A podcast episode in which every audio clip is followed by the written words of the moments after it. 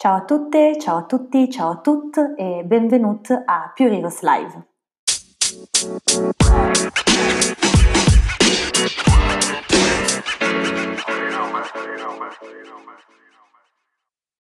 Per chi non mi conoscesse, io sono Virginia, sono cofondatrice di Pure Heroes e editrice del nostro magazine.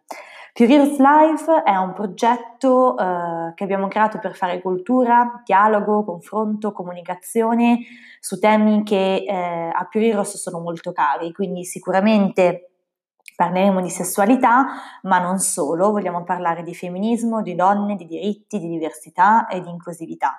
Lo faremo con eh, una lista meravigliosa di ospiti, esperti, opinionisti eh, e ehm, lo facciamo live su Instagram il martedì e il giovedì sera alle 21. Poi eh, la versione audio che state ascoltando adesso eh, delle live eh, appunto è disponibile in formato podcast sulle principali eh, piattaforme tipo Spotify o Apple eh, Podcast. Il tema di stasera è i miti del ciclo mestruale e ne parlerò con Cristina Cretelli, che è una dottoressa, una ginecologa, eh, una sessuologa e una psicoterapeuta. Eh, quindi insomma diciamo è una persona iper eh, qualificata sicuramente per parlare di eh, di ciclo mestruale. Il motivo per cui eh, ho scelto di iniziare eh, questo, questo, nuovo programma con i miti del ciclo mestruale, che può sembrare un po' eh, insolito, è perché in realtà da quando con Pure Heroes abbiamo iniziato eh, a occuparci anche di eh, igiene intima e ciclo, ho scoperto che ci sono ancora tantissimi miti, tantissime informazioni sbagliate eh, sul ciclo mestruale che noi donne abbiamo eh, ormai eh, incorporato, cioè fanno parte di noi e le diamo per scontate, eh, ma in realtà sono um, delle grandissime falsità. Ehm, quindi, insomma, con l'aiuto di Cristina oggi voglio andare a scavare un po' e eh, ad abbattere tutti i miti e le leggende eh, relative comunque al ciclo mestruale, perché insomma nel 2020 mi sembra mh, sinceramente giunta l'ora. Detto questo faccio una piccola premessa, eh, dunque noi cercheremo durante tutte queste live di eh, utilizzare un linguaggio quanto più inclusivo possibile. Purtroppo la lingua italiana non ci viene in aiuto su questo perché il neutro non esiste, quindi sentirete molto spesso parlare o al maschile o al femminile Chiedo scusa in anticipo, non è perché non vogliamo essere inclusivi, ma è perché purtroppo eh, la lingua italiana ci rende insomma, molto complicato riuscire, eh, riuscire, ad utilizzare un linguaggio inclusivo. Detto questo, adesso aggiungo Cristina eh, e buon ascolto a tutti. Tu come stai? Bene, bene, un po' emozionata bene. perché insomma è la prima live, però. Anch'io! ecco, dai. Anch'io. Bene. Condividiamo questa prima volta, tanto c'è Perfetto. sempre una prima volta nella vita, anche, anche con le live. Allora.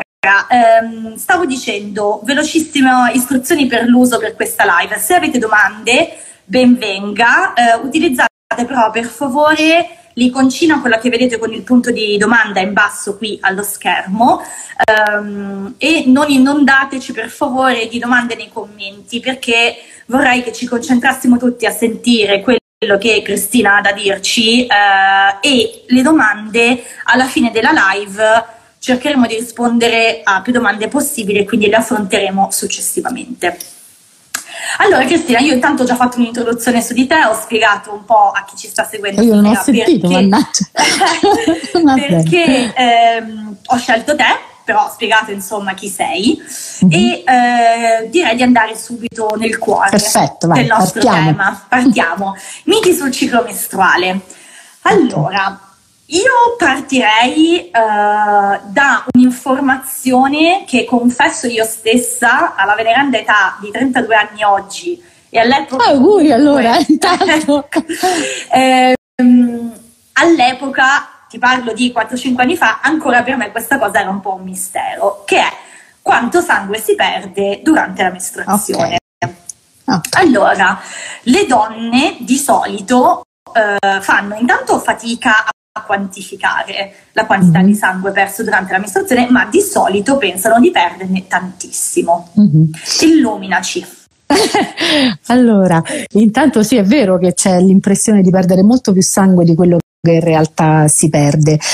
Eh, un po' perché rimane eh, No? quello noi visualizziamo sull'assorbente eh, o sul tampone interno eh, che risultano imbibiti, ma in realtà una quantità è in un ciclo normale, quantitativamente definito normale, è tra i 40, 30 e 40 millilitri. Ora 30-40 millilitri per quantificarli nell'intera mestruazione, eh, quindi diciamo dalle prime perdite eh, a quando noi togliamo il salvaslip o il tampone interno, quello che è. 30-40 eh, millilitri per farvi capire quant'è, possiamo immaginare che sono 3-4 siringhe da 10 quelle con cui si fa un prelievo, per esempio, eh, oppure 7-8 di quelle piccine con cui magari è capitato qualche volta di dover fare un intramuscolare. Quindi è molto molto eh, scarso ed è distribuito poi su un numero di giorni che può essere variabile da donna a donna. Poi questo nella mestruazione non c'è una regola fissa, una quantità fissa, diciamo questo è mediamente quello che, eh, che si perde. Ci sono donne per esempio eh, dopo il parto che hanno una fibromatosi uterina o che hanno dei miomi uterini eh, che possono arrivare a una perdita di 60, 70, anche 80 millilitri eh, che è più o meno un bicchiere riempito per metà considerate che un bicchiere d'acqua è 120 più o meno quelli che si usano per l'acqua, quindi un po', un po più mh, mm, verso la metà di un bicchiere, diciamo, eh, però generalmente ecco appunto è molto più contenuto, tra i 30 e i 40 millilitri. Ok, quindi quando si sente dire più o meno una tazzina da caffè ci siamo? Eh, più o meno ci siamo, sì. Un'idea sì, magari, so, sì. magari non ha mai subito puntura. Eh, certo, sì, sì, sì, sì, Più o meno è questo, no? Sì. Quindi mh, diciamo che eh, è fondamentale, secondo me, ecco, non farsi ingannare un po' eh, dagli assorbenti interni e esterni che, diciamocelo un po' per una questione di marketing e di vendite, probabilmente ci danno la percezione di perdere tantissimo sangue, quindi li cambiamo mm-hmm. comunque molto più spesso mm-hmm. e pensiamo, di veramente di avere dicevi appunto che mh, questo è quello che si intende per una mestruazione normale, c'è eh, chi perde meno Uh-huh. e chi perde più sangue. Certo. Eh, ci sono dei fattori che possono intervenire in questo più o meno sangue, al di là magari di essere sotto un anticoncezionale, qualcosa di... sono tantissimi, il livello di estrogeni presente, l'età della donna, se è in prossimità della menopausa, se è molto giovane, se c'è un ciclo regolare, se è regolare, se il ciclo è stato ovulatorio, se non lo è stato, ma anche proprio un fattore personale, costituzionale. Ci sono donne che hanno, eh, ragazze hanno, che da sempre hanno un ciclo mestruale abbondante, altre che hanno un ciclo eh, scarso. Diciamo che comincia a diventare preoccupante quando è difficile la gestione eh, della mestruazione, quindi quando la richiesta di la necessità di cambiare la assorbente è veramente a ciclo continuo mm. eh, oppure addirittura quando compare per esempio un'anemia allora in quel caso è chiaro che o per la frequenza dei, dei cicli eh, o per la quantità siamo di fronte a una perdita di sangue che però è esagerata, eh, ma se noi consideriamo eh, una durata media di 5-6 giorni ogni 28-30 giorni e gli esami sono tutti buoni, non ci ci sono queste condizioni possiamo grosso modo star tranquilli che non okay. ci sono grandi problemi. Ok, ok, ci sta, ci sta. Quindi, primo mito sfatato, non ci sì. si sangua normalmente Assolutamente durante, no. durante la mestruazione. Tra l'altro, mh, mm, una cosa che diciamo ho notato comunque che si tocca molto con mano, no? eh, per quelle donne che magari scelgono di provare soluzioni alternative agli assorbenti come per esempio la coppetta mestruale si accorgono che non è così sangue, tanto. Esatto, quando in realtà poco sangue perdono e rimangono mm-hmm. positivamente colpite. Certo. È un po' il momento della verità, no? Certo.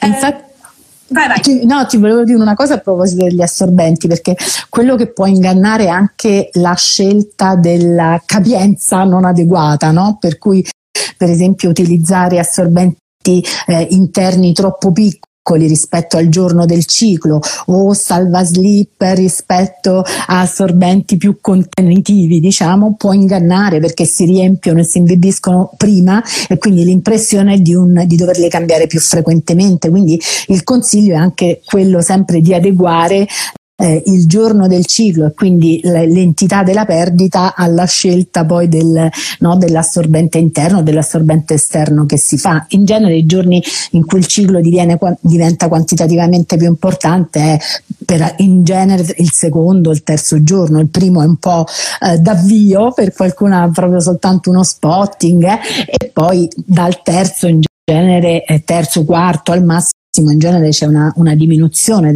della quantità di, di flusso mestruale? Assolutamente. Allora, diciamo che indipendentemente dall'intensità del sì. flusso poi di ogni donna, il sangue mestruale da secoli eh, viene percepito come impuro. Mm. Cioè, diciamo, molto radicata, secondo me, nella nostra, sicuramente nella, nella nostra società occidentale, ma purtroppo temo abbastanza ovunque, questa idea che la donna durante la mestruazione sia impura, che il sangue mestruale mm-hmm. sia sporco. Eh, comunque, secondo me, anche nella nostra cultura, il fatto che ci sia comunque ancora una vergogna, no? Eh, quando si hanno queste bustine che le infiliamo sotto l'ascella, sotto, nella tasca dei pantaloni, siamo ancora molto poco a nostro agio, no? Mm-hmm. Spesso nel dire che abbiamo le stazioni. Quindi c'è sicuramente questa idea che il sangue mestruale sia impuro. Mm-hmm. Spiegaci un po'. In realtà è sangue, eh, è sangue come, come, il sangue delle altre parti del corpo. In più, in aggiunta, c'è il tessuto endometriale. Forse, se vuoi, possiamo no, raccontare in due parole di, di che cosa, certo. co, come avviene. Eh, quello che si perde, che noi eh, chiamiamo sangue mestruale, non è soltanto sangue come quello che c'è, ecco, per esempio facendoci una ferita, no? Eh, ma è un, un sangue a cui è eh, mescolato il tessuto endometriale. Eh, il tessuto endometriale è la parte più interna dell'utero, quella che si chiama mucosa uterina, eh, che è ehm, che viene, si cambia mensilmente, si ehm, ricrea ehm, e si espelle mensilmente con la mestruazione a partire dal primo ciclo mestruale, quindi a partire dal menarca fino alla menopausa, quindi fino all'ultimo ciclo mestruale. Ogni mese più o meno in una donna con cicli regolari siamo intorno ai 13 cicli l'anno, eh, per una quarantina d'anni perché siamo dal menarca che è intorno ai 12 anni fino a 51 51-52 l'epoca della menopausa, più o meno eh, ogni mese eh, il flusso mestruale si porta via eh, questo endometrio che poi ricomincia a crescere fino alla mestruazione successiva. Quindi in realtà non ha nulla di eh, impuro, di più eh, sporco, più eh, infetto ehm, del, del sangue di altri distretti corporei.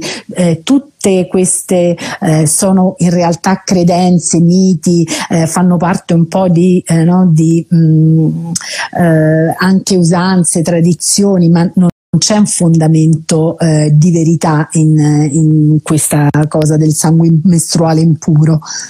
Ok, quindi vado un attimo più in profondità, quindi si pensa a volte che eh, siccome comunque c'è l'endometrio che viene espulso, diciamo che quindi è una cosa che si forma e che si riforma, questo spesso dà l'idea che sia per questo senso più impuro, perché è come se è una cosa che rimanesse dentro più tempo e poi viene espulsa. Mi hai appena detto non è vero, basta pensare, non lo so, ma un paragone, il primo paragone che mi viene in mente, eh, non so, una, una, donna incinta che deve allattare, il latte lo produce, sta dentro al seno, poi quando il bambino eh, tira, esce, non è che il latte è, è, è, non è puro perché certo. è rimasto all'interno del corpo, certo. punto primo. Um, si pensa anche che se si hanno rapporti durante, per esempio, le mestruazioni, eh, questa cosa possa aumentare o diminuire rischi eh, non solo di gravidanze ma anche di eh, malattie sessualmente trasmissibili. È vera questa mm. cosa? Allora, per quello che riguarda la gravidanza ehm, bisogna ehm, fare attenzione anche durante il periodo mestruale. Eh, è chiaro che non è il momento in cui teoricamente, ci tengo a sottolinearlo, si è più fertili, ma questo non vuol dire che sia un momento in cui si può escludere completamente di poter rimanere incinta con un rapporto non protetto.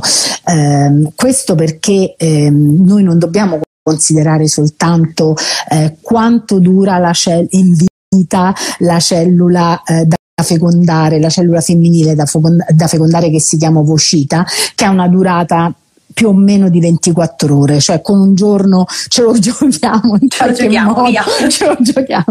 Eh, ma eh, in realtà gli spermatozoi hanno una sopravvivenza all'interno del corpo femminile, quindi una volta immessi questo vuol dire che un rapporto non protetto che si verifica oggi in realtà lascia gli spermatozoi oggi è martedì fino a domenica. Quelli circolano eh, fino a circolano. Domenica. questo no? che cosa deve far pensare? Che se, se l'ovulazione può non esserci oggi martedì ma per esempio può esserci giovedì o anche venerdì e trovare ancora gli spermatozoi presenti vivi e vitali capaci di fecondare.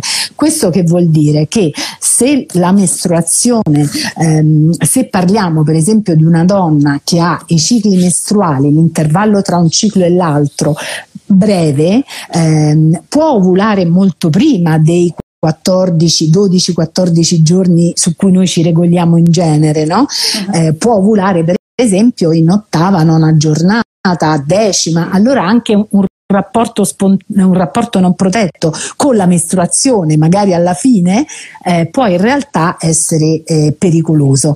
Eh, per quello che riguarda le malattie a, a trasmissione sessuale, eh, diciamo che c'è eh, in aggiunta il fatto che ci sia anche eh, sangue, no? al, al, fatto che ci siano liquidi come per esempio il, il fluido vaginale o il liquido seminale, in più c'è anche sangue. quindi insomma può essere per quello, ma non perché sia impuro, ma perché è sangue, eh, semplicemente. Ok, no, ma questa, ok, grazie per, per aver chiarito, chiarito questo, questo, aspetto. Un'altra, ehm, secondo me, ecco, ehm, non lo chiamerei falso mito, però forse un'informazione poco corretta, mm-hmm. eh, sempre che secondo me è legata alla eh, credenza sul fatto che il sangue mestruale sia impuro, avviene quando si parla eh, delle famose eh, shock tossico no? De, mm-hmm. provocato che può essere provocato dagli assorbenti interni che mm-hmm. ricorda una cosa molto molto molto grave molto rara sì anche molto rara molto rara e, mo- e, grave esatto per fortuna è molto rara mm-hmm. però insomma si può morire quindi è importante seguire bene le istruzioni non tenere gli assorbenti interni più uh, del tempo mm. previsto mm. eh, si pensa che la sindrome da shock tossico sia causata dal sangue mestruale. È vero? È, causata dal fatto di eh, tenere una, un, un, assorbente interno eh, per troppe ore. L'ambiente vaginale non è un ambiente sterile. Eh, eh, bisogna ricordare che è un ambiente a contatto con l'esterno, un po' come la cavità orale, per cui eh, ogni volta eh, qua, in più quando c'è eh, sangue, cioè bisogna curare molto l'igiene, cambiare frequentemente eh, l'assorbente interno. Queste sono le attenzioni maggiori che bisogna, che bisogna avere, come ogni volta che noi ci troviamo davanti all'utilizzo di un, di un corpo estraneo che viene eh, introdotto nel nostro organismo. Eh, è sempre, può essere veicolo eh, di eh, infezioni, veicolo di no, trasportare batteri verso l'interno, quindi ehm, insomma bisogna essere particolarmente attenti nel seguire le norme, cambiare spesso l'assorbente, questa è una cosa, eh, nella maggior parte degli assorbenti interni c'è scritto 8 ore, un massimo massimo di otto ore, eh, però il consiglio è proprio di eh, cambiarli eh, più frequentemente e avere sempre la possibilità eh, di magari di lavarsi nel, nel, cambio, di farlo con le mani pulite, no? Quindi tutta una serie di attenzioni che bene che noi teniamo ogni qualvolta ci troviamo, inseriamo qualcosa all'interno del nostro corpo ci sta, giusto, qualsiasi cosa sia, anche fosse la coppetta mestruale. Giusto? Anche fosse la coppetta mestruale, sì, molto okay. utile, ecologica, eh, ma va appunto eh, attentamente no? lavata, lavate le mani, svuotata, rilavata, risistemata, insomma, un po' di attenzioni. Certo, ci sta. Allora, hai parlato prima eh, della vita del dell'ovocita, dell'ovocita. esatto, eh, che mi porta a un altro mito eh, relativo al ciclo mestruale, che è quello che si pensa che durante la mestruazione l'ovulo venga di fatto espulso. Mm-hmm. Cosa succede in realtà se ne va, va via, cioè l'ovulo eh, viene eh, prodotto a livello delle ovaie che stanno strette strette vicino alle tube. Eh, durante l'ovulazione viene liberato dall'ovaio e che le tube che all'estremità hanno una specie di digitazioni che somiglia molto al movimento degli anemoni di mare per, per capirci. Eh, viene catturato e portato poi all'interno della tuba. Lì dovrebbe eh, o potrebbe potenzialmente incontrare lo spermatozoo. Se questo non, funzio- se questo non succede, no, non funziona, in realtà rimane eh, nel, nell'ambiente ehm, tubarico, uterino e poi eh, va via, ma no, è una cellula invisibile ad occhio nudo eh, e eh, soprattutto una volta che è eh, trascorso quel tempo legato alle ore di vitalità non è più fecondabile, quindi il fatto che rimanga anche eh, più giorni, ma è, è una cellula eh, non più vitale, no? non più viva e vitale e possibile da fecondare. Ok. okay. Molto interessante. Ehm, a proposito sempre, perché mi piace oggi parlare degli omicidi degli ovuli, ehm, si parla di ciclo eh, e quando si parla di ciclo si parla anche comunque di eh, anticoncezionali mm-hmm. che possono essere eh, prescritti al di là mh, diciamo dell'evitare gravidanze anche per regolare eh, il regolarizzare il ciclo, come no? Eh, allora, eh, molte donne eh, quando decidono di assumere una pillola di tipo ormonale, dopo un po' di anni si sente spesso diciamo che o smettono perché eh, pensano che la pillola possa eh, influire sulla loro fertilità uh-huh. o a volte decidono di smettere per mh, mm, una sorta di eh, purificazione, nel senso che comunque dicono, beh, sono comunque ormoni che io sto immettendo nel mio corpo che naturalmente in teoria eh, no, mm, non esistono, quindi è una forzatura uh-huh. e quindi eh, decidono che mm, un po' vogliono smettere o magari di non iniziare mai una, mm-hmm. una, terapia di tipo ormonale. Che cosa ci puoi dire su questi due aspetti? Allora, intanto voglio eh, assolutamente tranquillizzare eh, sull'uso della contraccezione ormonale a lungo termine. Eh, non c'è nessuno studio che indica una riduzione fer- della fertilità nelle donne eh, che hanno utilizzato la pillola contraccettiva eh, a lungo termine. Eh, e oltretutto anche la Società Italiana della Contraccezione ha ribadito che l'uso della pillola è estremamente sicuro. Eh, non soltanto è sicuro, ma è consigliato anche del ciclo. Eh, io voglio ricordare una cosa che fa parte un po' dei miti eh, della mestruazione che è il dolore mestruale eh, che mh, mm, si chiama dispareonia in eh, scusate dismenorrea di, eh, ho detto Tranquilla. dismenorrea e, ehm, e, perché eh, si pensa che necessariamente si debba soffrire durante la mestruazione. Ecco, questa è una cosa importantissima. Eh, il dolore mestruale ehm, non deve modificare la qualità eh, o lo stile di vita durante la mestruazione. Questo vuol dire che se una donna è costretta, una donna, una ragazza eh, è costretta a stare a letto, non può andare a lavorare, non può andare a scuola, eh, è un dolore invalidante, quindi non è un dolore fisiologico e questo per esempio può essere discusso con il ginecologo e si può prendere la pillola contraccettiva, cioè la pillola, la terapia ormonale, anche semplicemente per eh, ridurre eh, o far scomparire il dolore mestruale, perché la mestruazione non è una punizione, non è eh, un, eh, no? l'espiazione eh, è un fenomeno fisiologico che però non deve essere eh, mh, tale da dare un dolore invalidante. Ecco, okay. questo è super interessante e il tema del dolore, tra l'altro faccio un mini spoiler, torneremo prossima uh, live. Sarà per questo che mi è venuta disparesia esatto. invece che di smenorrea. Esatto, esatto. Uh, allora torneremo con Cristina prossimamente in un'altra live per parlare proprio di dolore, perché comunque lei è anche molto esperta sul tema del dolore legato comunque alla, a, alla ginecologia. L'area sessuale. Eh, esatto, anche a livello sessuale, però chiaramente ecco, ribadiamo il fatto che eh, il dolore invalidante o comunque dolori forti durante la mestruazione non sono eh, normali e non è una colpa da espiare. Quindi, insomma, esatto. se c'è, c'è, un caso di questo tipo, andate dalla ginecologa, fatevi controllare, cercate di capirne la causa perché è anche giusto cercare di risolverla perché esatto. non dobbiamo espiare nessuna colpa. alcune, cose ci, alcune volte ci sono delle cause eh, organiche, altre volte eh, si tratta proprio non di un dolore eh, idiopatico, cioè è la donna che, eh, che soffre molto, ehm, un, però anche in soffrire, stare male, rinunciare all'attività sportiva, alla scuola, al lavoro eh, per la mestruazione. Ci sta. Ok, nel frattempo, guarda, sto vedendo una marea di domande che stanno arrivando, quindi cercherò di velocizzare un po' la nostra okay, chiacchiera per dare vai. spazio alle domande.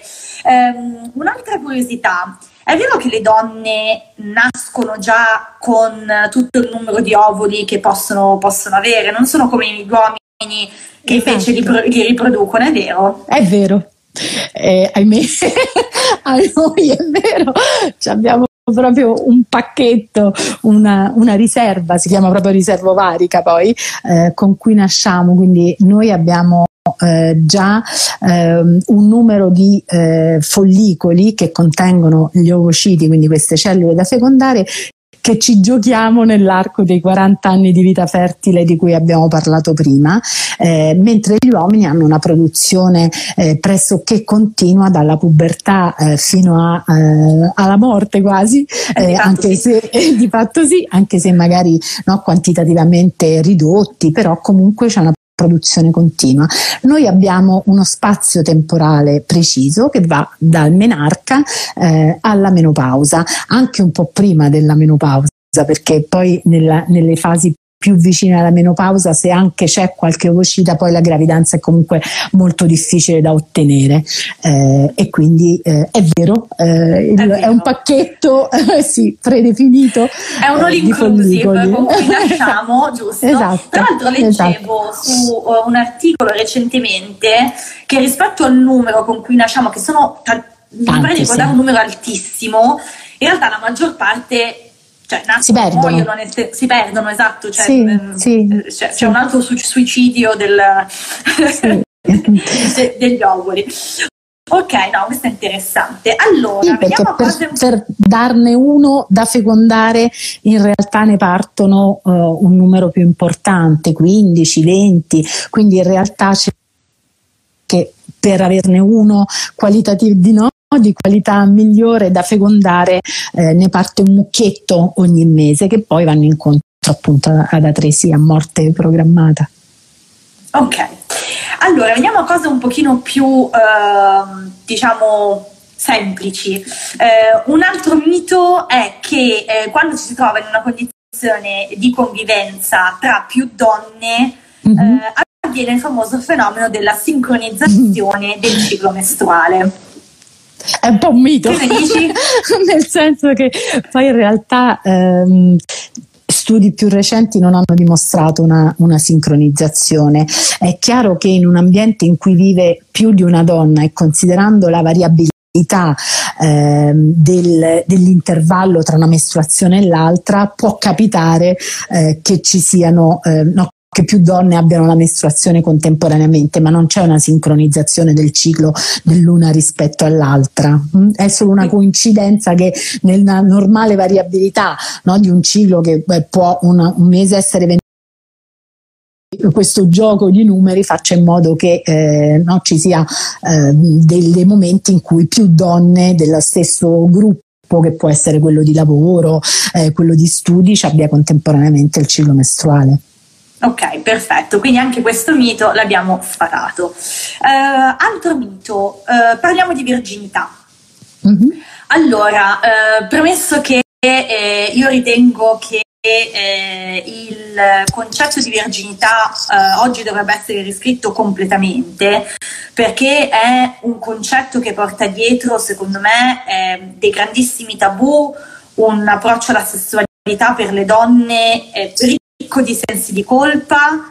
Eh, e, e, vede la virginità comunque come un tesoro, come una dote, come un qualcosa che dà valore alla, alla donna e quindi penso che dovrebbe essere completamente riscritta la letteratura mm-hmm. no? dell'approccio al concetto di virginità. Però per rimanere mm, legati al tema che è comunque i miti sul ciclo mestruale, mh, mm, utilizzo di assorbenti intimi per una persona che diciamo non ha mai avuto rapporti sessuali di tipo penetrativo. Mm-hmm.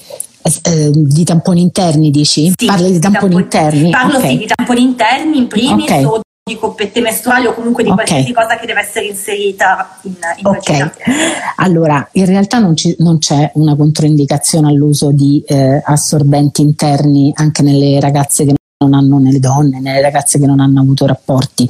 Eh, la cosa importante è secondo me prima di tutto eh, che le donne, la, le ragazze lo sentano eh, come una scelta libera eh, e ehm, eh, non di eh, adeguarsi eh, ad uno standard che vuole l'uso dell'assorbente interno. Quindi deve essere una cosa ehm, come la scelta della verginità, no? che deve partire eh, da loro prima di tutto. La seconda cosa importante è scegliere cioè iniziare partendo eh, dalla misura più piccola. Eh, questo per, per, due motivi, secondo me. Uno, per fare pratica con più tranquillità ehm, e per metter, e metterlo anche eh, magari in associazione le prime volte a un assorbente esterno per verificare eh, di averlo fatto bene eh, e di non avere no, inconvenienti, sporcarsi, macchiarsi, che può essere eh, insomma un disagio.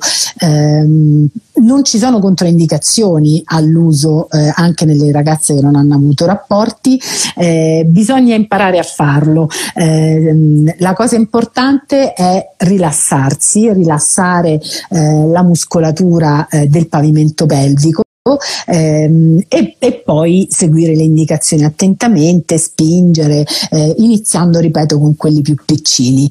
Ehm, però insomma si può fare in, in tutta tranquillità. Ok. Di me e... è una eh, è un ecco, ecco lo vuoi dire? Era la mia, do- era la mia domanda. Okay. Altro grande, grande mito che viene presentato in maniera spesso assolutamente molto sbagliata è il magico mondo dell'imene che sembra mm-hmm. essere questa barriera che, che, che, ci salva e mm. assolutamente impenetrabile, eh, per mm-hmm. la quale ovviamente dobbiamo soffrire tutte al primo rapporto sessuale perché mm-hmm. deve essere infranto. Illuminaci sull'imene. Beh, intanto per fortuna non è una barriera impenetrabile, ma è penetrabile e per fortuna non è neanche una barriera, eh, nel senso che ehm, non è una membrana, non è un muro, non è un velo no, che chiude eh, l'in- eh, bucato, cavo, che sta davanti all'ingresso della vagina. Eh, quindi eh, restringe, riduce di pochissimo, eh, di qualche millimetro, ma neanche, l'introito vaginale. Oltretutto tutto è una, eh, un anellino, un cerchietto molto elastico eh, nella maggior parte dei casi, poi ci sono anche casi di imene eh, rigido, di imene fibroso, però quella è un'altra, eh, è un'altra situazione, no? eh, ma nella maggior parte dei casi è molto elastico eh, e si distende eh, bene, per cui anche il passaggio, per esempio, di una terapia no? che può essere un ovulo eh, o per esempio del tampone interno per la protezione intima non crea nessun danno. Ok, perfetto, quindi abbiamo anche chiarito diciamo, la, la l'argomento, eh, l'argomento in viene. Allora, io mh, mm, comincerei a leggere un po', un po', di domande perché ne vedo uh, veramente tante, quindi fammi dare un occhio, vediamo, cerco di mh, mm, vedere se magari nel frattempo hai anche già risposto uh, a diverse. Allora, una ragazza chiede, ovocito e ovulo sono sinonimi o si tratta di cose diverse? No, è la stessa cosa. È la stessa cosa. Ovulo, cellula uovo, ovulo, ovocita, insomma, gamete femminile, sono tutti sinonimi. È, tutta la stessa cosa ed è proprio la cellula eh, che ehm, vive all'interno invece di una struttura che si chiama follicolo eh, che spesso noi vediamo ecografia per esempio, cioè se, no, se, ci capita di andare a fare un'ecografia eh, in fase ovulatoria o vicino all'ovulazione, eh, si vede il follicolo okay. più grande. Un'altra domanda molto interessante che chiedono è la eh, possibile variazione di colorazione del sangue mestruale durante la mestruazione. Mm-hmm. Può capitare effettivamente a volte di avere un sangue che tende più allo scuro, al marroncino e a volte invece avere del sangue molto proprio rosso vivo. Come mai succede questa cosa?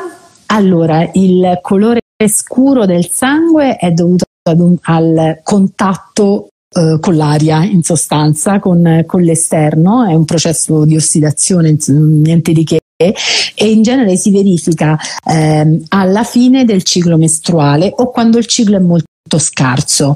Eh, oppure, per esempio, può succedere quando l'assorbente viene cambiato e si scurisce, però è, non è nulla di, eh, di patologico, niente di, di, particolare, ecco, è soltanto proprio una reazione chimica a contatto con l'aria, niente di più. Quindi è per questo che magari capita che per esempio i alla fine della o gli ultimi, no? Gli ultimi, in genere quando è più scarso, eh, quando è più scarso eh, può succedere che sia più scuro, invece il, ra- il quando è più abbondante il rosso vivo eh, perché fluisce più liberamente, come dire, no? Quindi c'è un, c'è un ricambio maggiore, fluisce più liberamente. Ok, allora, vabbè, sono tantissime domande, non so, cerchiamo di rispondere abbastanza velocemente. È vero che eh, la marijuana può diminuire i dolori mestruali? Beh, la marijuana rilassa, eh, no, si usa eh, anche nel, trattamento, nel trattamento del dolore in generale, quindi sicuramente sì. Direi non la consiglierei per il trattamento della dismenorrea, eh, no? assolutamente ci sono tanti metodi eh, meno, eh, con meno effetti collaterali, eh, quindi se parliamo dell'effetto chimico sì è vero, però eh, insomma non, non lo userei per la dismenorrea. Ecco. Ok. Um Può capitare di avere mestruazioni regolari che saltino anche per più mesi consecutivi? Mestruazioni, scusami? Irregolari che, irregolari che, saltino per più mesi consecutivi senza essere incinte? Sì, può capitare. Allora, in gen- consideriamo, dobbiamo considerare intanto che i i primi anche due anni da quando inizia il ciclo mestruale, quindi dal menarca, i cicli possono anche essere molto irregolari. Eh, poi in genere c'è una tendenza alla regolarizzazione, a una ciclicità, eh, però ci sono dei periodi in cui il ciclo eh, può essere più irregolare. È chiaro che eh, se è un episodio, ehm, insomma, non, non fa testo, no? però se si ripete o dovesse durare a lungo è bene rivolgersi al ginecologo di riferimento, eh, fare delle indagini, fare un'ecografia. Ehm, questo non vuol dire, cioè non, non, non, la mancanza del ciclo non vuol dire sempre gravidanza, eh, anche se è la prima cosa da escludere in una donna che ha rapporti. Um, sto cercando di vedere dov'era la domanda.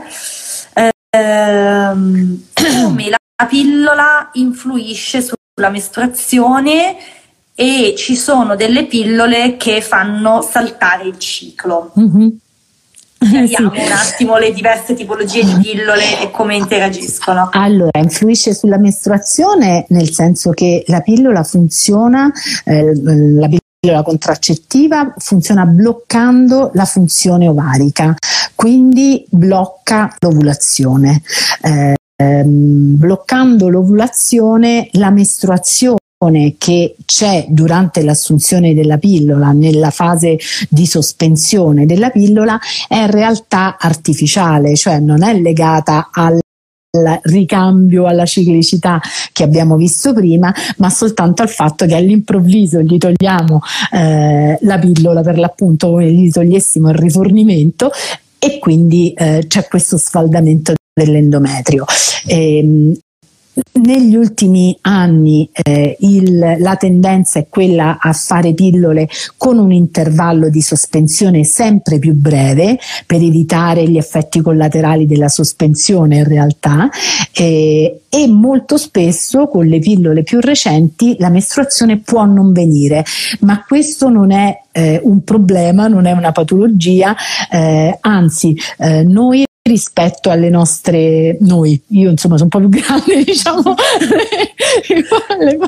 Chi ci segue ehm, ha, eh, abbiamo un numero di mestruazioni molto più alto di quello ehm, che avevano le generazioni precedenti in cui l'allattamento durava molto più a lungo, c'erano molte più gravidanze, ehm, il fatto di non avere la mestruazione eh, sotto pillola non è assolutamente né un effetto collaterale della pillola, cioè nel senso che non è una cosa patologica, ecco, non va considerato come un problema, eh, ma in realtà non cambia nulla né ai fini della protezione eh, dalla gravidanza né eh, ai fini della, eh, del mm, eh, beneficio eh, legato all'assunzione del contraccettivo ormonale.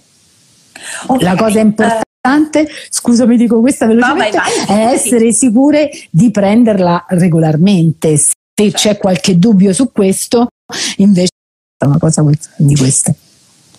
Allora, eh, altra domanda veloce. Eh, si può sanguinare nel momento in cui si rompe l'imene? Anche qui, eh, tra virgolette, l'abbiamo spiegato mm-hmm. prima cosa rimane, come funziona. Si può sanguinare? Si può, ma anche non si può, nel senso che eh, non è ehm, una condizione, cioè non è un evento eh, che ci dice se eh, si è avuto un rapporto completo non si è avuto un rapporto completo, nel senso che l'imene può anche essere molto elastico, come ho detto prima, quindi non lacerarsi non dare, e non dare perdite di sangue. Eh, al contrario, eh, per esempio, può eh, lacerarsi anche ehm, durante il petting, non necessariamente durante un rapporto penetrativo di penetrazione completo. Ok, mi chiedono di chiarire la differenza tra uh, amenorrea e dismenorrea. perché mi sono impicciata con la parola. non ti preoccupare. Allora, la menorrea, noi intendiamo per amenorrea la mancanza del ciclo mestruale, eh, quindi quando noi ci aspettiamo una mestruazione e non arriva, eh, mentre eh, la dismenorrea, si parla di dismenorrea in genere quando, è, eh, si, quando si indica il dolore durante la mestruazione. Ok.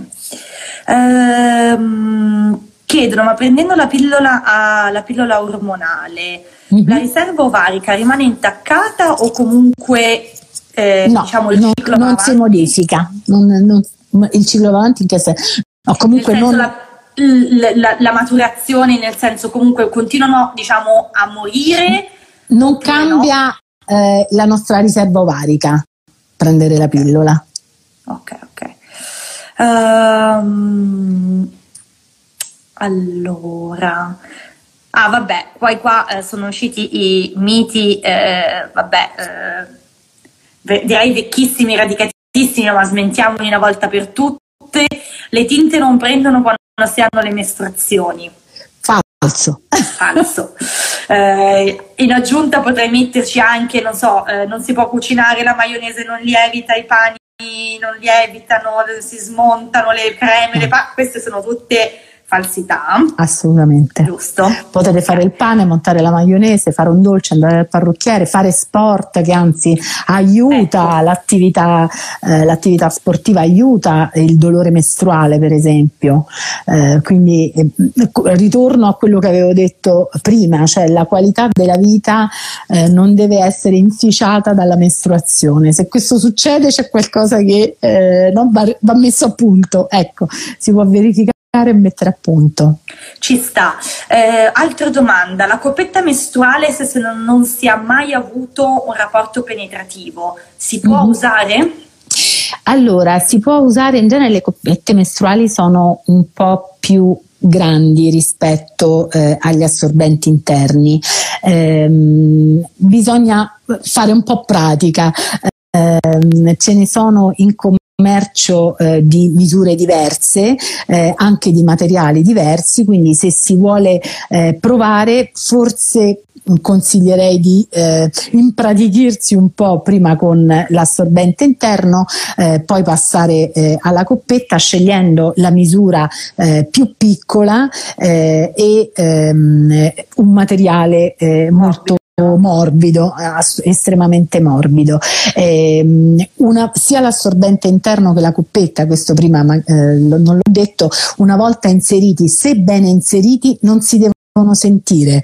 Eh, quindi se lo sentite vuol dire che non è messo bene oppure che eh, diciamo la misura non è adeguata alla quantità del sangue, soprattutto questo per l'assorbente interno che ha eh, varie misure, no? eh, soprattutto se è troppo grande rispetto all'entità del sanguinamento. Allora in quel caso si può sentire, può essere un pochino più fastidioso, ma se messo bene non si sente.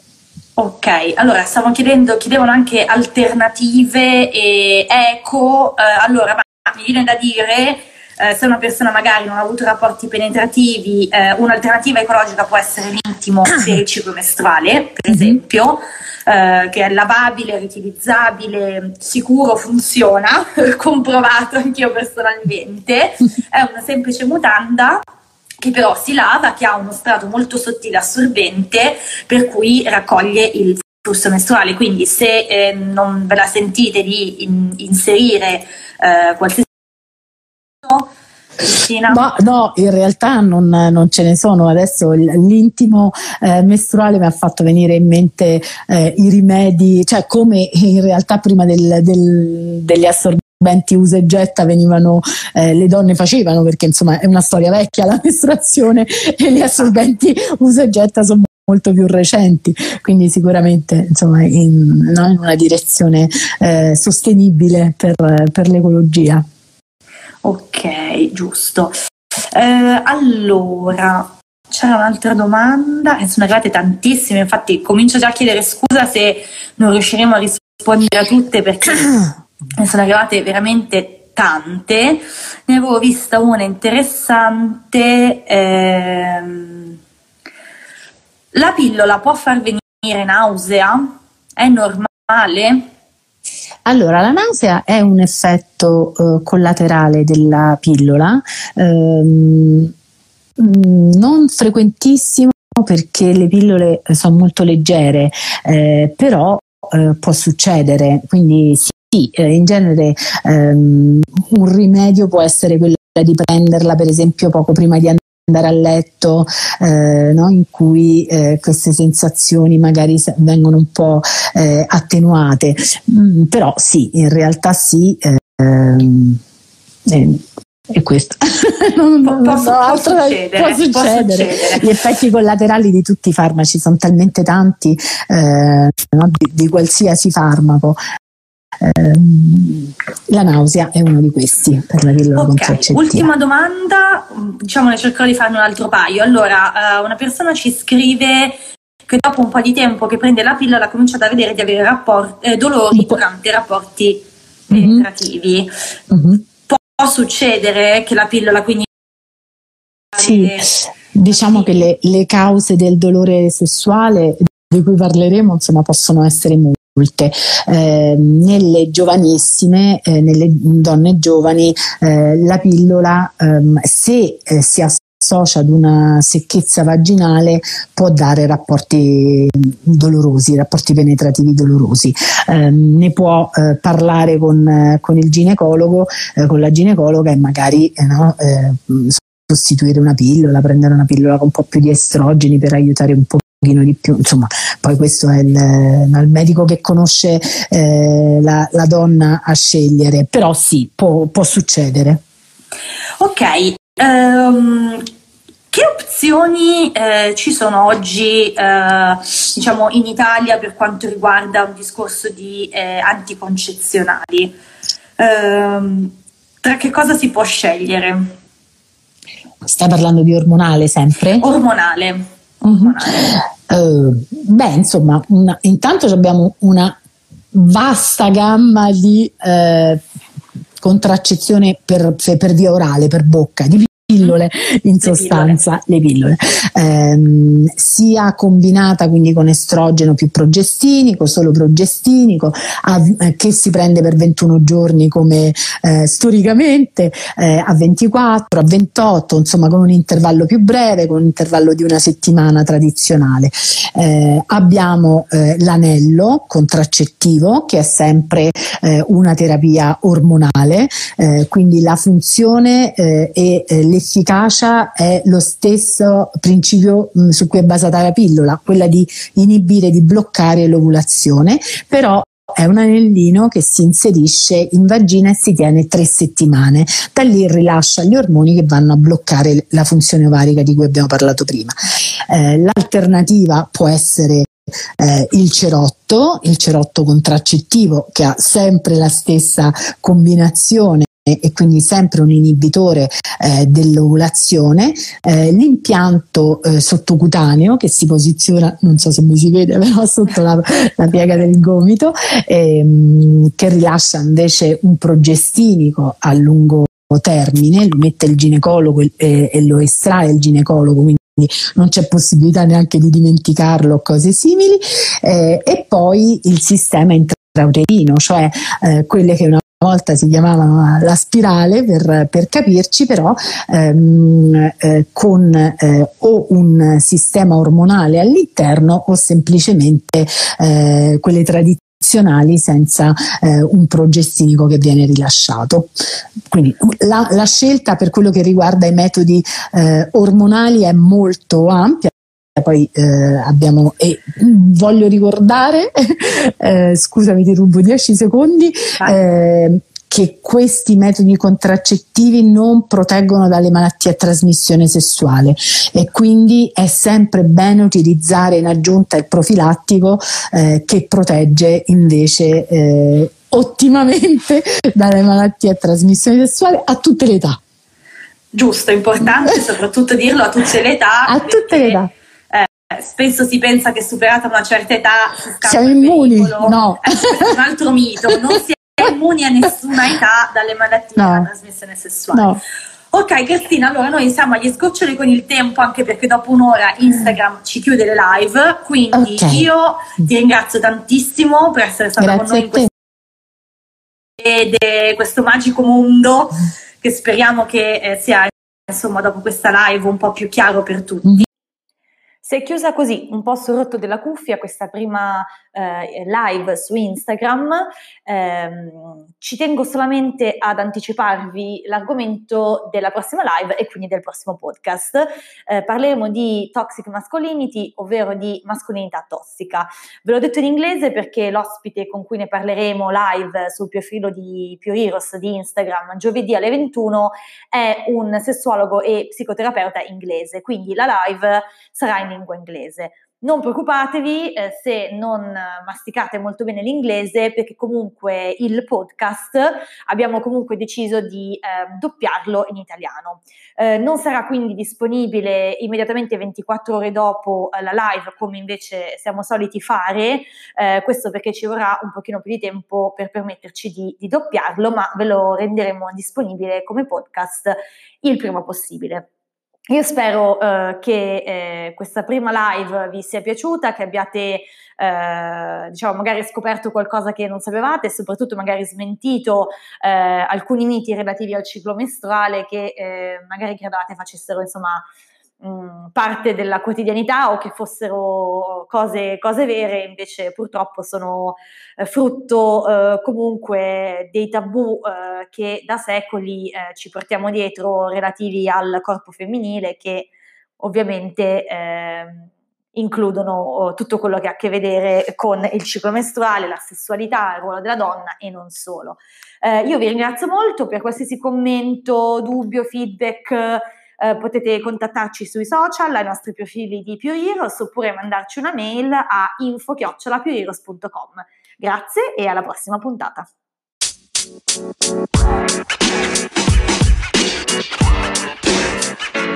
you know, man. You know, man. You know, man.